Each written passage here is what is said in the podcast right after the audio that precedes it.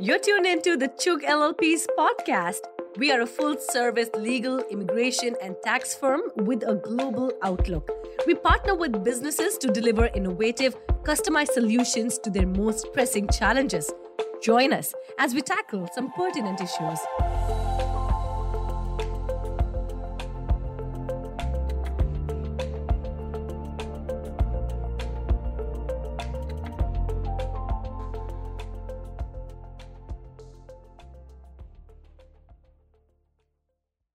Uh, hello, uh, good afternoon um, from, um, from New Jersey.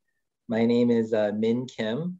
Uh, I'm one of the partners and uh, immigration attorney uh, here at the Chugh Law Practice. I, um, I'm joining you from, from Edison, New Jersey. I'm, I'm also joined by, by one of our um, you know, Chugh attorneys as well, Ms. Nadine Chen. she, she sits um, within, uh, within our Houston, Texas office at uh, the newly opened. Um, so uh, we, we thank you for everyone who uh, made the time to, uh, to join us today. It's the start of a new year. Um, so with that, there's, um, you know, there's a lot of anticipation, um, you know, speaking from an immigration standpoint as well. but needless to say, there's still a lot of things that are far from concrete and um, a lot of indecision, um, you know, as we kind of, um, you know, um, uh, together kind of go into this new year, 2022, of what, uh, what the government agencies have in store uh, as it pertains to uh, immigration issues, both from the business standpoint as well as uh, from the family-based immigration perspective too. Uh, but before we get on to those substantive topics, some of the most recent updates from, from USCIS, Department of Labor, CBP, et cetera. Uh, some of the most um, you know, um, critical ones are uh, the new modified I-94s, where they're where you know certain eligible derivative beneficiaries they're going to receive annotated I-94s identifying them as spouses, uh, which will give them a you know work authorization. Um, and uh, before we talk about that, before we talk about you know the visa interview waiver, uh, you know process that State Department um, has uh, recently publicly released um, a, um, you know, a, a couple weeks ago and uh, who's eligible for that. Um, you know, we thought we'll kind of shift gears here and um, you know, just talk very broadly about, um, you know, a, uh, an important topic that I think, you know, does not go discussed all too often. and it pretty much is like the first step in, uh, in, in deciding on how you know, one wants their immigration case, um, you know, done. Um, you know, the uh, the elephant in the room is, you know, should I hire an attorney? Um, you know, uh, my friends, my family, uh, you know, they they filed their respective, you know, immigration applications, and they did it themselves. They did it pro se, uh, you know, and their cases were approved. Uh, why would my case be any different? Um, am I just paying, you know, uh, money out of pocket to hire someone when I can just be doing this on my own? Um, isn't immigration just kind of form filling? Uh, what's the uh, what's the value added that a competent immigration professional, law firm, attorney uh, would uh, would bring to uh, my specific, you know, immigration case matter? So it's a large topic, and um, you know, I'm, um, I'm I'm I'm glad that Nadine is able to join me so that uh, we can kind of you know, really, um, yeah, plug into that issue a little bit more. Uh, hopefully, answer a lot of you know individual questions. Um, you know, uh, pertaining to you know, should you hire a law firm? Um, you know, what are the pros? What are the cons? You know, involved with that. Uh, what exactly is the the first thing to do in order to get that process started? Uh, we'll uh, we'll try to tackle a, a lot of those uh, you know topics here here today. So. Um, um, in order to uh, you know begin, uh, let me first uh, introduce Nadine so that you know she can um, you know speak a little bit you know about that issue. Um, you know, as I mentioned, Nadine sits uh, within the Chugh office, uh, you know, uh, located in Houston. Um, it's a newly formed office. We have um, you know some you know paraprofessionals and some attorneys down there at the present, and we're looking to um, you know kind of grow that that presence uh, within the Houston marketplace. And Nadine is a, you know, is a great addition to that. Um, so Nadine, let me, um, let me first ask you, uh, you know, regarding the that uh, that big topic of you know consultations and deciding to retain an attorney or not. So uh, let's say someone has an immigration related issue.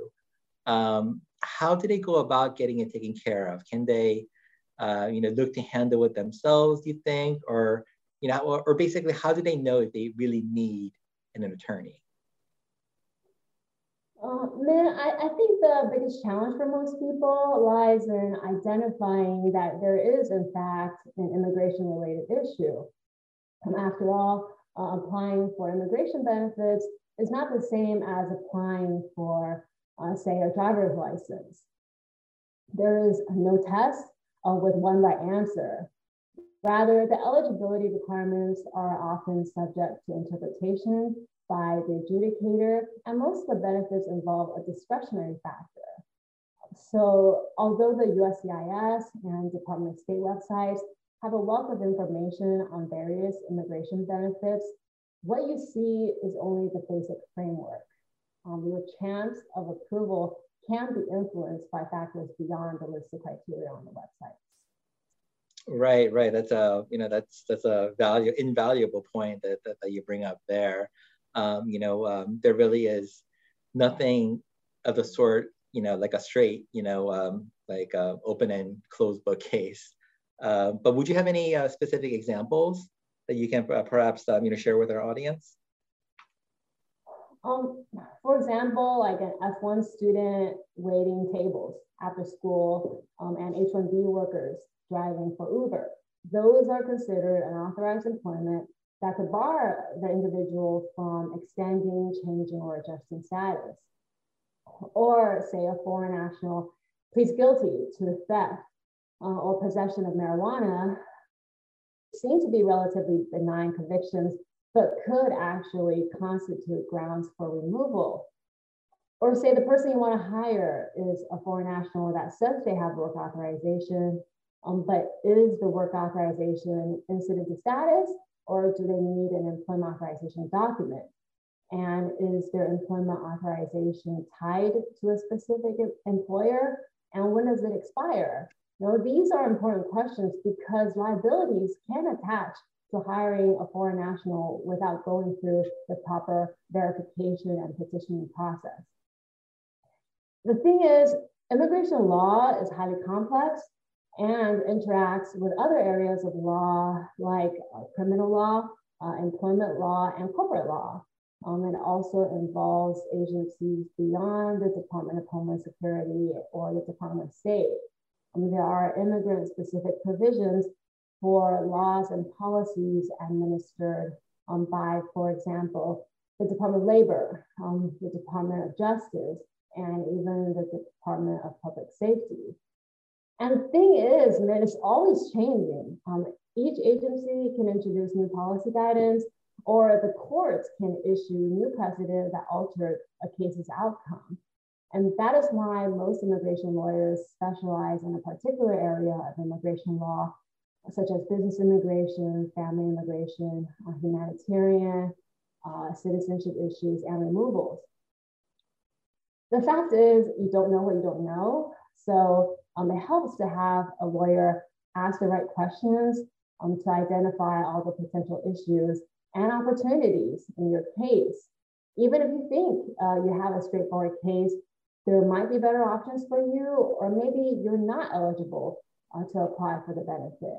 And sometimes applying to something you're not eligible for can have uh, catastrophic consequences. And it's not a simple matter of wasting a filing fees. Right, right. That's um, you know, that's uh, that's a great point, and it kind of um, you know, it kind of brings me to uh, something that might be you know really relevant, um, you know, um, as uh, as we begin the new year, um, as uh, you know, many many people within the audience uh, joining us here, um, you know, uh, they might have some knowledge. Uh, the beginning of the year, uh, the first couple months, um, you know, signifies the the uh, the window for H-1B cap season. Um, as uh, as most folks know, the, the the cap process it starts typically every April. That's when USCIS starts receiving those H-1B cap petitions uh, for, for receipt and starts adjudicating those cases for, uh, for individuals looking to acquire H-1B visa status who are cap subject. Uh, but um, you know, um, uh, just recently, uh, USCIS has kind of um, you know redone their lottery process, where the process actually begins a month earlier now in in March. Um, so you know, one hazard that uh, that you know that uh, employers and the foreign national workers need to be mindful of is that you know just because a foreign national beneficiary might have a U.S. master's degree, uh, they don't qualify for that uh, the twenty thousand additional exemptions uh, pertaining to U.S. master's cap. Um, you know those um, those things that you uh, you said to be mindful of that really might encourage someone to look for professional counsel, um, you know, all too often, you know, um, um, you know, I'm on the I'm on the receiving end of a, of a request for evidence or a notice of intent to deny for an H-1B cap case, where USCIS, you know, mind you, makes the correct statement that it doesn't appear that the foreign national beneficiary uh, qualifies for the U.S. master's cap, and and the reason is that the uh, the master's degree that they uh, that they uh, were granted, uh, the U.S. master's degree, uh, it didn't come from an accredited institution.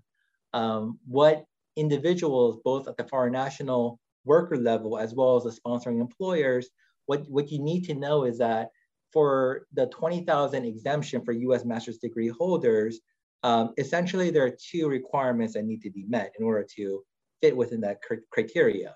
Uh, the first requirement is that the school issuing the US master's degree must be properly accredited uh, by a nationally recognized accrediting agency or association. And secondly, uh, that school must be a public or nonprofit institution. Um, and you know, a lot of times, you know, um, employers and foreign nationals are so eager to, uh, you know, quote unquote, increase their chances of getting selected in the lottery that they kind of skip over that point and they say, oh, here's my US master's degree. Let's make sure that we follow it under US master's cap um, so that, you know, uh, that, that I'll be available for that uh, additional second lottery for US master's degree holders. Just because you have a US master's degree does not mean that you automatically qualify for that 20,000 additional exemption for uh, advanced degree holders. So, um, you know, I, I suppose long story short, if someone were to, you know, hire a competent immigration attorney uh, that attorney, I would hope to believe, knows this um, and can properly advise that sponsoring employer or the foreign national worker saying, let's put the brakes on a little bit. Um, you know, let's make sure that this institution is indeed accredited. And if it is, then yes, of course, we'll look to slot it under the master's degree exemption. But if not, then in order to avoid that pitfall of a potential denial notice later on for, for very valid reasons, um, you know, it would have to be filed under regular cap. And perhaps a second, you know, uh, thing that uh, a second example that comes to mind is uh, kind of shifting gears away from the H-1B is for green cards. Um, a lot of foreign nationals are looking to make the U.S. their permanent residence. Uh, they're looking to be sponsored by the U.S. employer uh, for, uh, for, for the U.S. green card. Well, you know, one thing to kind of keep in mind is that um, just because an employer is willing to sponsor one for a green card, it doesn't automatically mean that that's going to come to fruition. Uh, one thing that I see all too often, unfortunately, is that a sponsoring employer uh, petitions so many green card petitions for its foreign national worker population uh, that it will be challenged to prove its ability to pay the proffered wage to all those I-140 beneficiaries. And that's a very real thing if we're not talking about, you know, the companies like Google or Facebook or Apple that has, you know, billions, if not trillions, um, you know, of, uh, of dollars where uh, ability to pay is not an issue, but it's a smaller employer, uh, maybe a five, 10 employee, you know, smaller shop. Well, you know, um, just the fact that someone might be making a certain wage um, as certified in the uh, in the underlying perm labor certification doesn't automatically mean that that you know, employer has the continuing ability to pay the foreign national worker. Um, I mean, this is an issue that you know a competent immigration attorney will be able to identify very early on in the process. and then you know properly advise both the company as well as the foreign national beneficiary being sponsored that these are the real issues that USCIS looks for.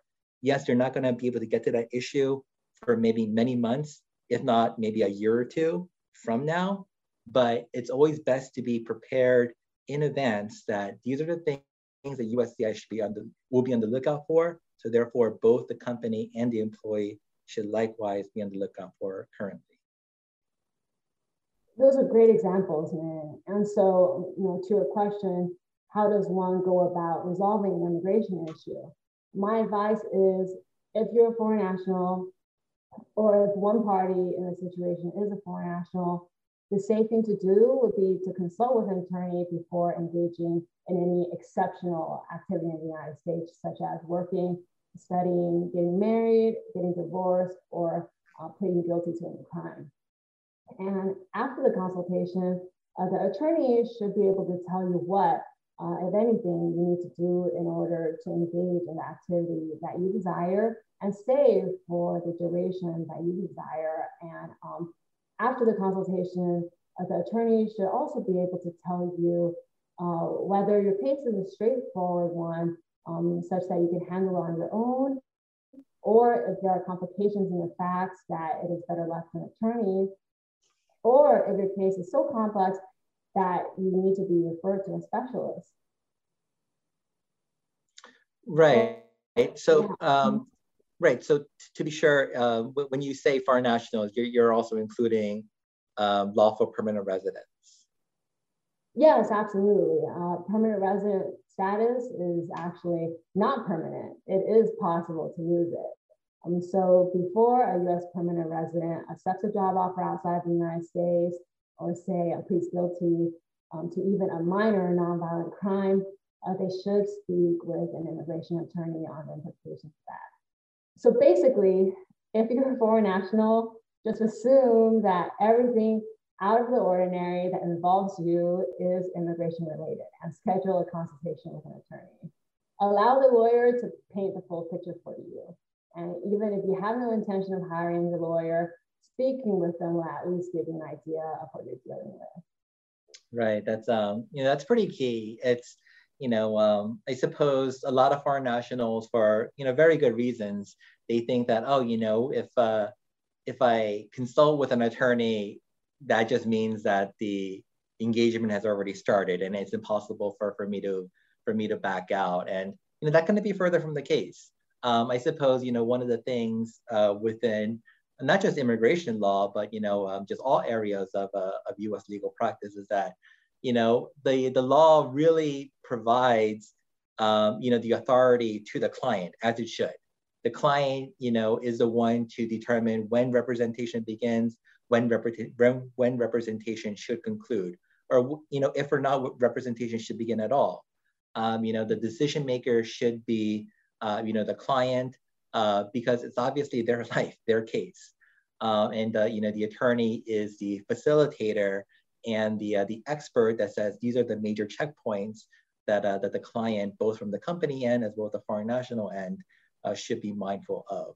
So, um, you know, since we, you know, are on the topic of consultation, let's kind of pivot there and, and talk about that a little bit more in depth. since consultations are so important, um, as you referenced, how does uh, one go about getting one?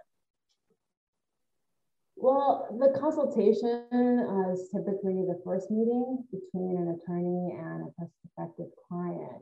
And to get one, um, you simply call or email the law firm that you're interested in, and they will provide you with instructions to set it up.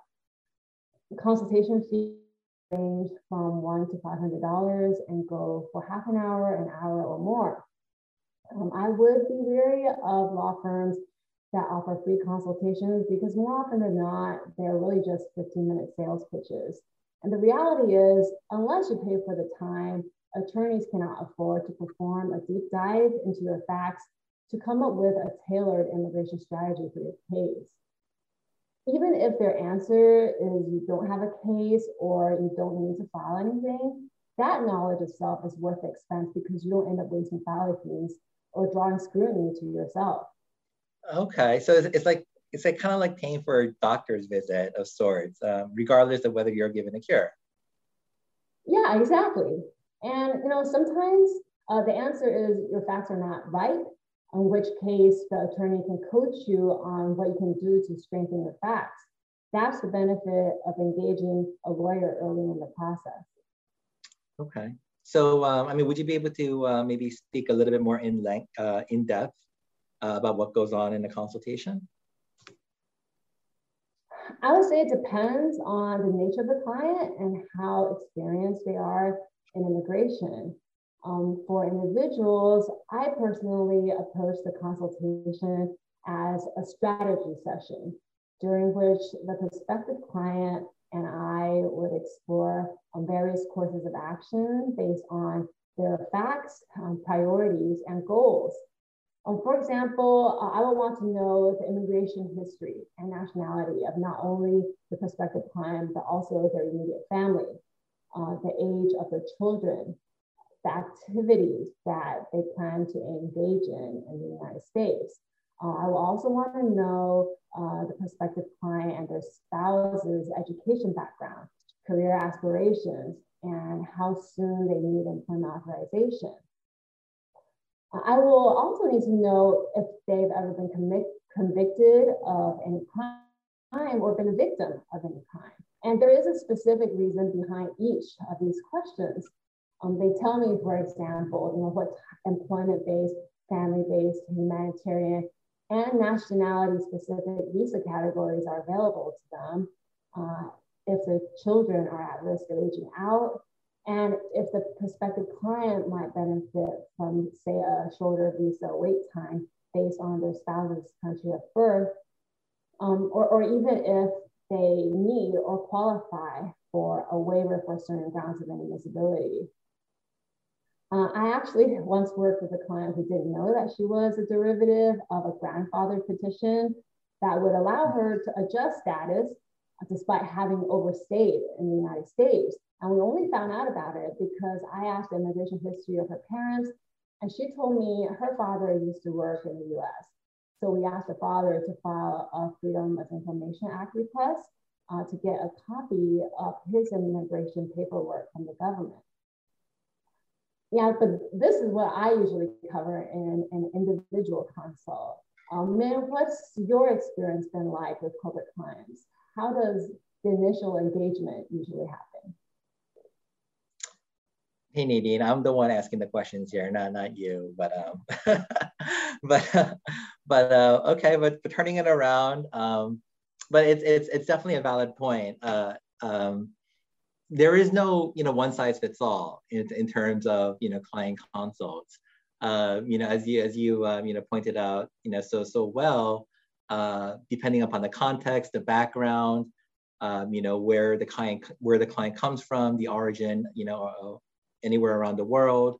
Uh, if it's a company, if it's a foreign national individual, you know, it, it takes uh, many shapes and forms. So, you know, uh, we are talking, you know, in in general terms here um, you know, hopefully to help our, our audience, um, you know, to be confident that, you know, these are the things to be mindful of and these are the tools to, um, you know, to have with you as you, uh, you know, consider approaching a, a, qualified attorney for a consultation. Uh, but, uh, but, you know, you, but you're, you're right in kind of, you know, making the distinction that, um, you know, a, um, a client consultation with a company might be very different looking than, uh, than one with an individual, you know, client. Um, I suppose some of the things that I've noticed is well, I mean, actually, before I even get to that, um, you know, uh, despite the differences, there are a lot of things that are the same. Um, you know, any kind of employer, any kind of you know company, whether it be you know a small, uh, you know, startups, mid-sized, or you know rather large companies, um, versus an individual you know person, an individual family, uh, you know, looking for immigration attorney representation. There are things that they should should expect um, across the board. Uh, competence, um, you know, um, someone, an attorney, a law firm that knows the law, that's not just dabbling in immigration. Um, you know, they know they know what it takes to get a petition approved. They know the things that USCIS looks for, or Department of Labor looks for, or State Department, or CBP, you know, et cetera. Uh, they're familiar with the visa categories. Um, you know, they know how to strategize, um, knowing the business model that a specific company has and the, the type of talent that it wants to acquire to add to their, um, you know, their, their staff of employees. And they'll be able to partner with that, um, you know, with that corporate client in, in, uh, in making sure that that's achieved. And that kind of segues into the, into the next thing that is across the board. Uh, you know, whether we're talking about a startup company or, you know, small, mid-size or large, and that's communication. Um, communication is key. Um, you know, immigration is no different. Um, you know, um, I mean, we're talking about people's lives here. If, uh, if, you're, if you're speaking from the beneficiary standpoint, uh, their ability to be in the US and remain work authorized, uh, continue to make income and support their families, for companies to continue to be profitable, um, you know, to continue to, you know, grow their market share. Um, you know, they have a specific business model in mind and they're looking for trusted partners and vendors uh, to work with them in, in, achieving that. So those things are across the board the, the same.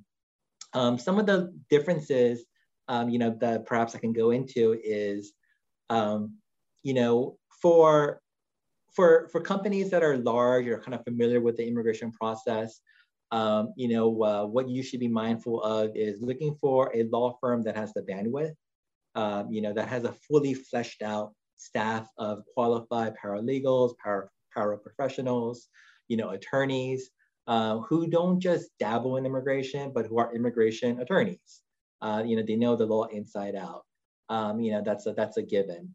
Um, technology, you know, obviously is, a, is, is, is super critical. Uh, you know, there are platforms out there that really make it seamless and, uh, you know, and, and different than what it was, you know, as recent as 15, 20 years ago when it comes to kind of turning over a case and making sure everything is more, more streamlined and expedient. Um, and as the as the world gets smaller, um, you know, uh, I've noticed in my practice that a lot of companies are making sure that they um, are represented by a law firm that has a capacity for global immigration support as well. um, you know, the U.S. Is, is a great country; everyone wants to come here, uh, but the same thing can be said for you know, parts of Asia or Europe or Africa. Um, you know, as, uh, as companies are getting more global, you know, factories and, you know, uh, shared offices are, you know, popping up everywhere, there's a need to, to send US expats abroad. Um, for a law firm, you know, to uh, not shy away from that, but to kind of take that on and have a fully fleshed out global immigration department, uh, that is, uh, you know, becoming more critical. And uh, you know, I would like to say that you know the, the Chugh law practice obviously you know kind of uh, checks those boxes. Okay, so um, you know uh, I know that we're coming close to the end of our time here. Um, so, but before we uh, we close, I need you uh, would you be able to speak to um, what happens after the initial meeting comes to a close? Uh, where where do you where do we go from here?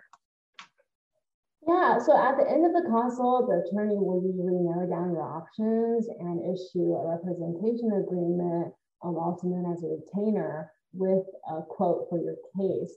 And the quote will include both the attorney's fee and the filing fee. Most immigration law firms charge on a flat rate basis, um, so basically a fixed price for a certain case type, whereas others charge by the hour. Um, most firms charge extra to respond to requests for further evidence. And you want to make sure that you're comfortable with all the terms and that these details are all clearly stated in the agreement. Um, and like you mentioned earlier, it's important to note that until the person signs the agreement and pays for the retainer, no attorney-client relationship actually exists um, between the person and the consulting attorney. Um, the consultation itself does not create attorney-client relationship. Another thing uh, they should understand is that they're not paying for an outcome, but for a service. Um, the attorney rules of conduct prohibit us for, from guaranteeing an outcome. Okay. Um, so um, so that's uh, you know that's that's a good point for for everyone to to keep in mind. Um, you know, uh, I, I mean, obviously, there's a lot of websites out there that kind of rate attorneys. Uh, you know, uh, depending upon uh, uh, feedback from um, you know from previous clients, etc.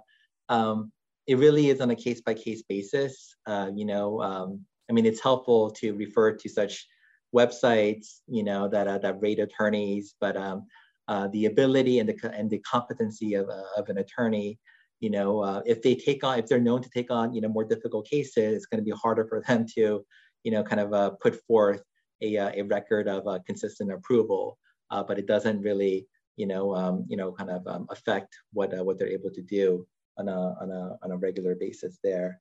Um, you know, thank you, Nadine, for um, you know for for joining me here today. I just want to you know quickly throw the um, you know the um, the just general blanket statement that everything here was not um, everything here was for informational purposes. Um, you know, by, by no means are we offering any legal advice here.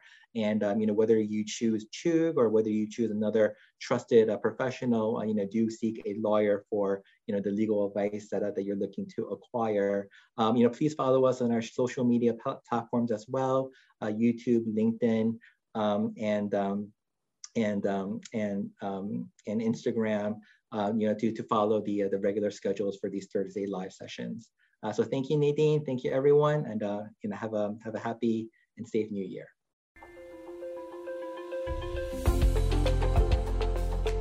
Thanks for tuning in. For more information about our work, please visit our websites at www.chugh.com for legal and immigration and www.chugh.net for tax. Be sure to subscribe to get regular business insights from the Chugh LLP team.